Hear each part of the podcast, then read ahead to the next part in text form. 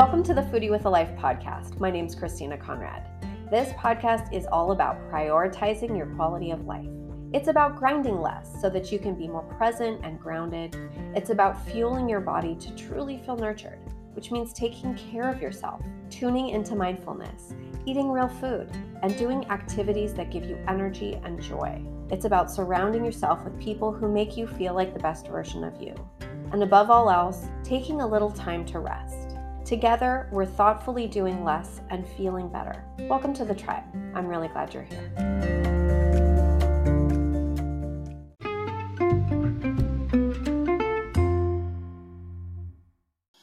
Hey there! If you are loving the show, please make sure to subscribe wherever you listen so you always know when new episodes are dropped.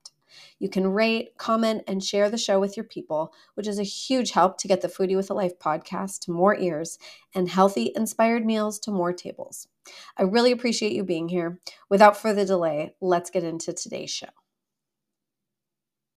Hello, hello. We're back. Season two of the Foodie with a Life podcast. Very excited to be here. So I took a little rest just to give you an idea of like, hey, where the heck have you been for, I don't know, four or five months? Yeah, I took a little rest.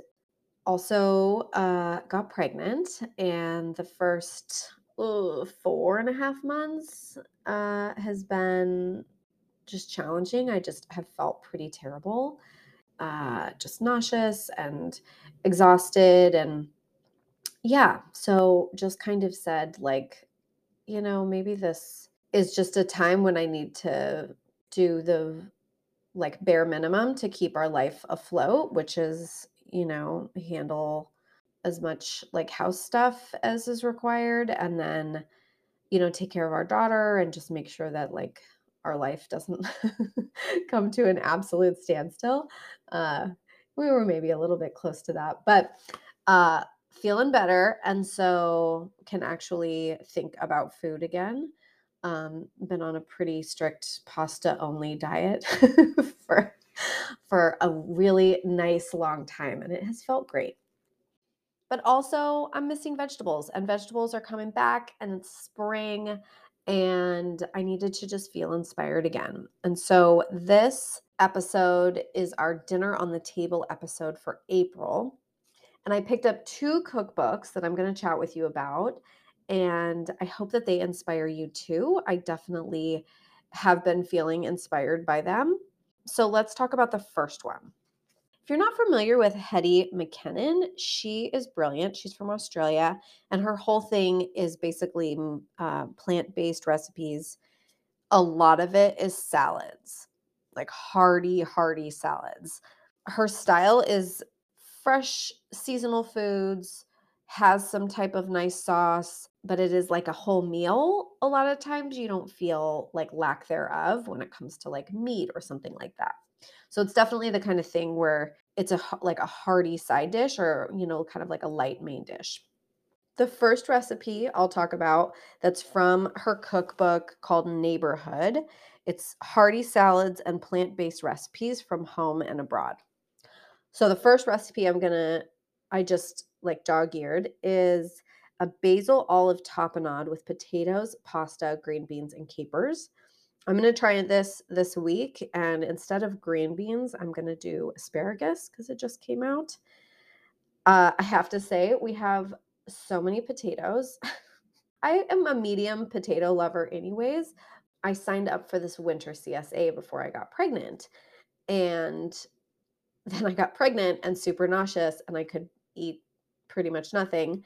And so when I could like even kind of think about food, I would like make a big pot of whatever vegetables we have, like a big soup.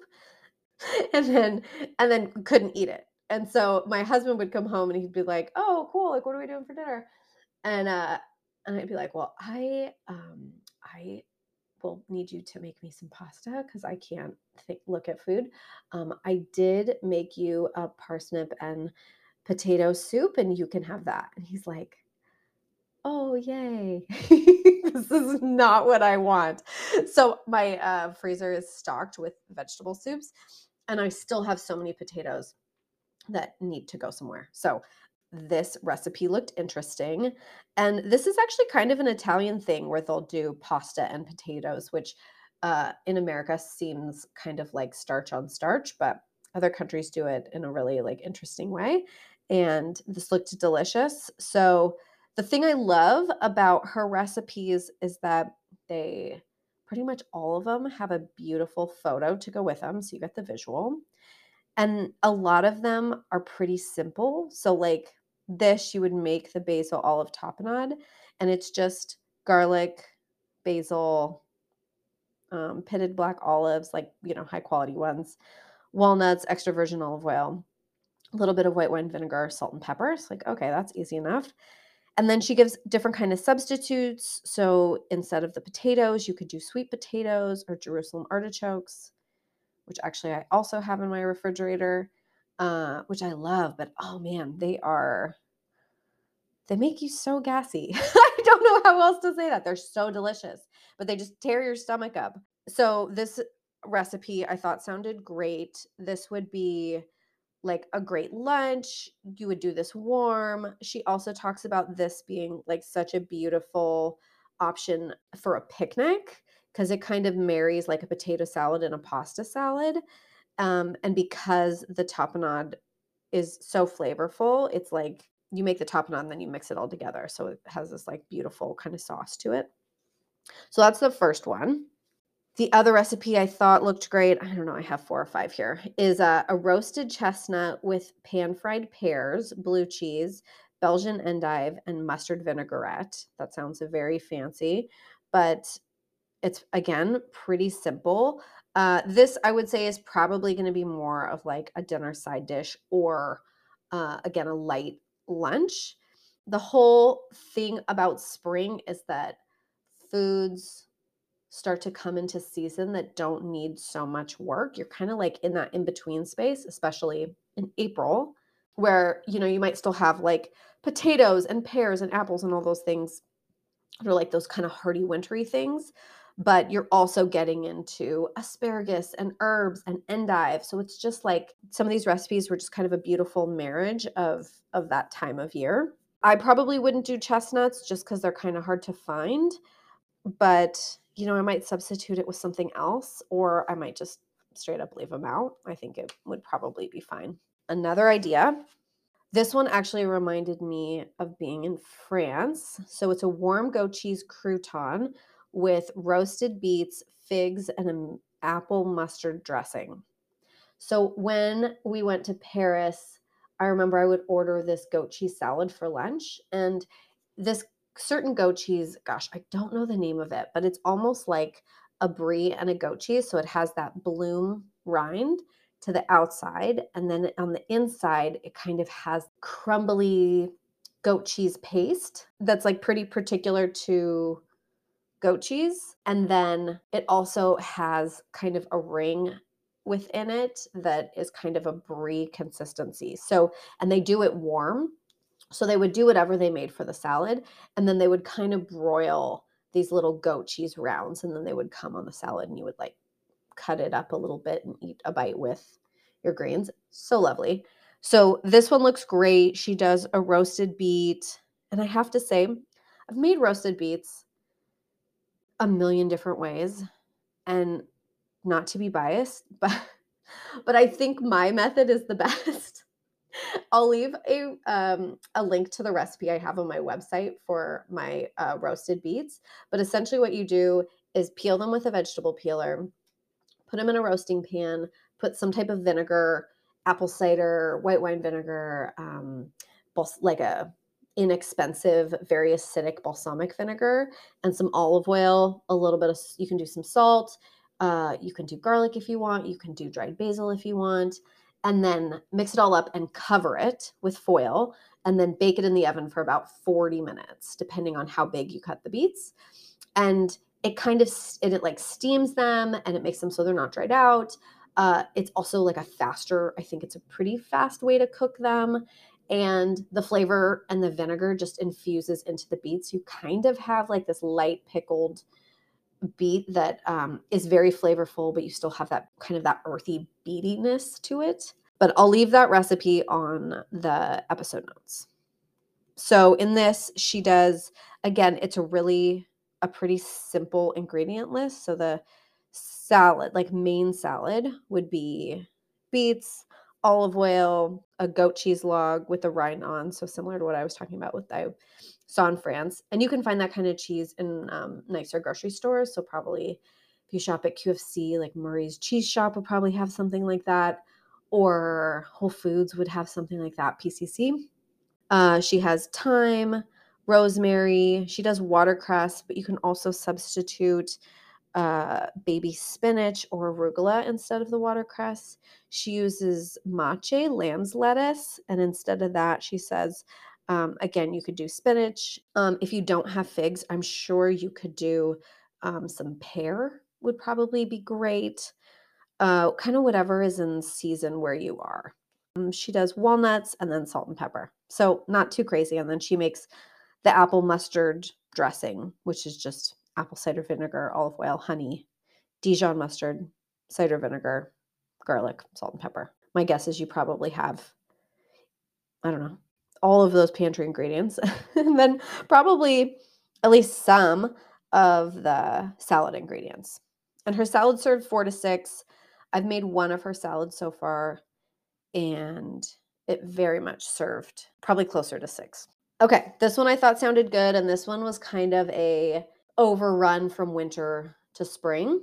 So, cumin roasted sweet potato with harissa chickpeas and spinach. And you toss the spinach in at the end. So, the spinach is not wilted, it still has that salad consistency to it. And that's the kind of thing that you could even make the sauce, like if you're meal prepping, or you know, you think this sounds interesting, but you just don't, you know, don't kind of like don't get that far. You could always make the sauce and freeze it or keep it in your fridge for a couple days and then go back, you know, and make the rest of the salad.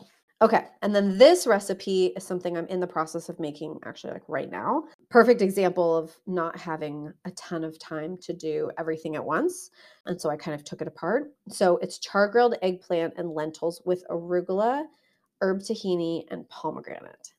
I could not find pomegranate at the grocery store. It has a very short season. I'm probably just going to do some dried cherries or I might just leave them out and do just a drizzle of a pomegranate molasses if you don't have time or energy. And so in the herb tahini in this one, she uses flat leaf parsley, mint, one long green chili deseeded, a garlic clove, tahini paste, the juice of half a lemon, honey, olive oil, and salt and pepper. So pretty much most of that I had in my pantry anyways. And then it's nice because she gives options for vegans. She gives options to make things gluten free or ideas to sub out different ingredients depending on what you have. So that way you don't feel just like completely tied to a recipe. Hopefully that is getting your brain going, huh, okay, what do I have in the fridge or what does sound interesting?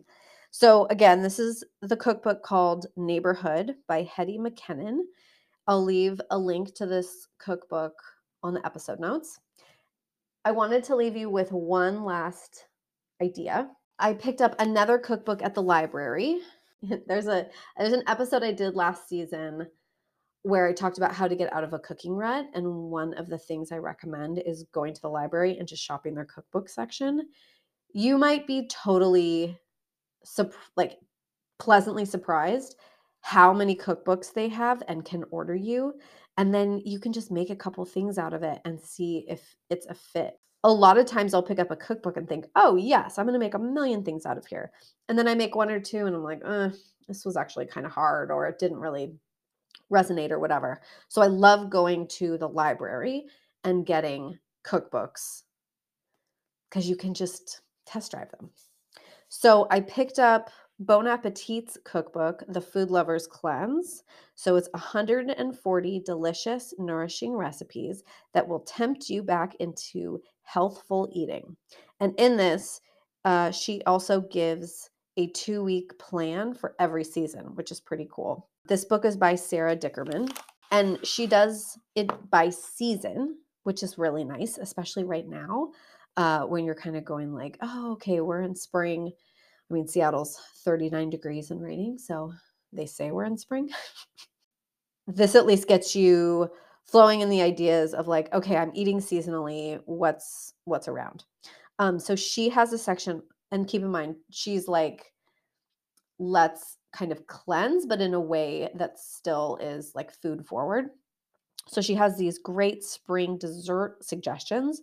They're all basically fruit. And the two I wanted to call out one was uh, pineapple with Aleppo pepper and spiced pumpkin seed cashew crunch. And then she gives the recipe to make that little cashew crunch situation. Um, actually, I'm going to call out three. The next one is a papaya, just fresh papaya with toasted coconut, lime, and Maldon sea salt. That sounds pretty great. And then the third one is strawberries with lime zest and honey. Super simple, just basically fruit kind of dressed up so it doesn't, you know, so it's not boring, but it also would probably take you two minutes to do and be very satisfying because it has all these interesting elements to it. Like some have a crunch, some have a sweet and sour component, some have a sweet and salty component. It's just kind of a nice way to satisfy a sweet tooth without, you know, sugar, flour, butter, all those things. So those are my ideas for April. And then I am going to share a recipe that I actually found on the Kitchn. And it is not to blow your mind, but roasted radishes. So let me just give you a little a little something about radishes. So at our house, I like radishes. They're pungent and crunchy. I can't eat a lot of them for myself, but they're like they're very astringent, kind of palate cleansing. I would typically eat them raw on salads or tacos and that kind of thing. My dear husband calls them dirt apples. Thank you very much. Uh, which he is taught to our daughter. I wanted to kill him. So, needless to say, he's not not a radish fan. So the Kitchn has a recipe. It's very simple. You cook them in a really hot oven with a little bit of olive oil. You cut them, you know, so they have like this nice sliced side that gets all brown. And then after you're done roasting them, you t- you can take a garlic clove, fresh garlic clove, and grate it over the top with a microplane, and then just toss it all together with a little olive oil and salt. They are mild and a little bit crunchy and still kind of retain that water so they still feel kind of refreshing. They're delicious and my husband and daughter gobbled them up. So coming from a place of like we call these dirt apples, to gobbling up radishes was a massive win. so I will leave the recipe link also in the episode notes. And then I'm going to uh, send a link out to that recipe from my newsletter. So if you're not already on my newsletter, would love for you to join. You can join on foodiewithalife.com and you can sign up there. Um, I also do a seasonal recipe bundle. You can sign up for that too. You can sign up for just a season if you want to test it out, the spring uh, seasonal recipe bundle is out now. And it's basically uh, six recipes that are easy and healthy and help you get inspired for the spring.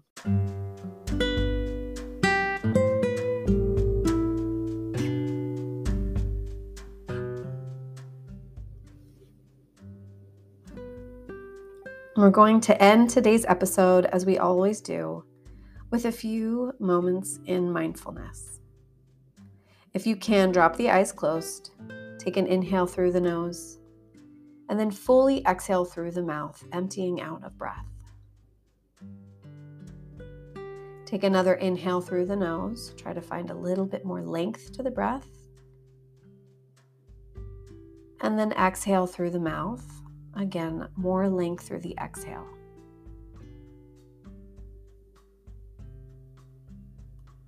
And one more inhale lengthening that breath. And then exhale, emptying out. Tuck the chin slightly and drop the right ear over towards the right, finding length along the left side of the neck. Bring the shoulder blades back and down, finding space between the right ear and the right shoulder. Bring the chin down towards the chest, just rolling the face and the head forward. Again, another nice long, deep breath. And then bring the left ear towards the left, finding a nice rotation to the neck.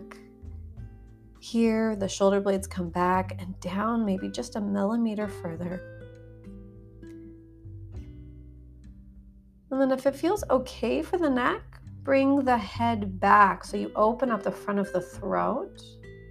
This might bring up a little cough or kind of a catch in the breath, totally normal. If you can, take a big inhale through the nose and exhale here through the mouth. Take one more inhale. And then as you exhale, bring it into more of a sigh, like, ah. Bring the head all the way around, right ear finds the right shoulder, and bring the head up towards center. As the head lifts, see if you can bring the crown of the head directly over the heart so that it feels that the head is just precariously balancing on the neck. No effort. The chin might tuck slightly. The back of the neck might lengthen. You might feel more space to the sides of the neck and the throat. Another inhale here. And one more exhale. As you're ready, blink the eyes open if they were closed and take one final cleansing breath.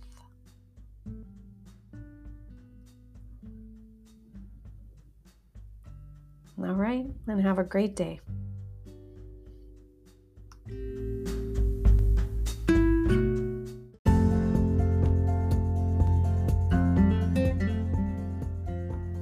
Thank you so much for being with me today. I hope our conversation allows you to take back a bit of your time so you can have more space, more breathing room, more energy. Have a great day.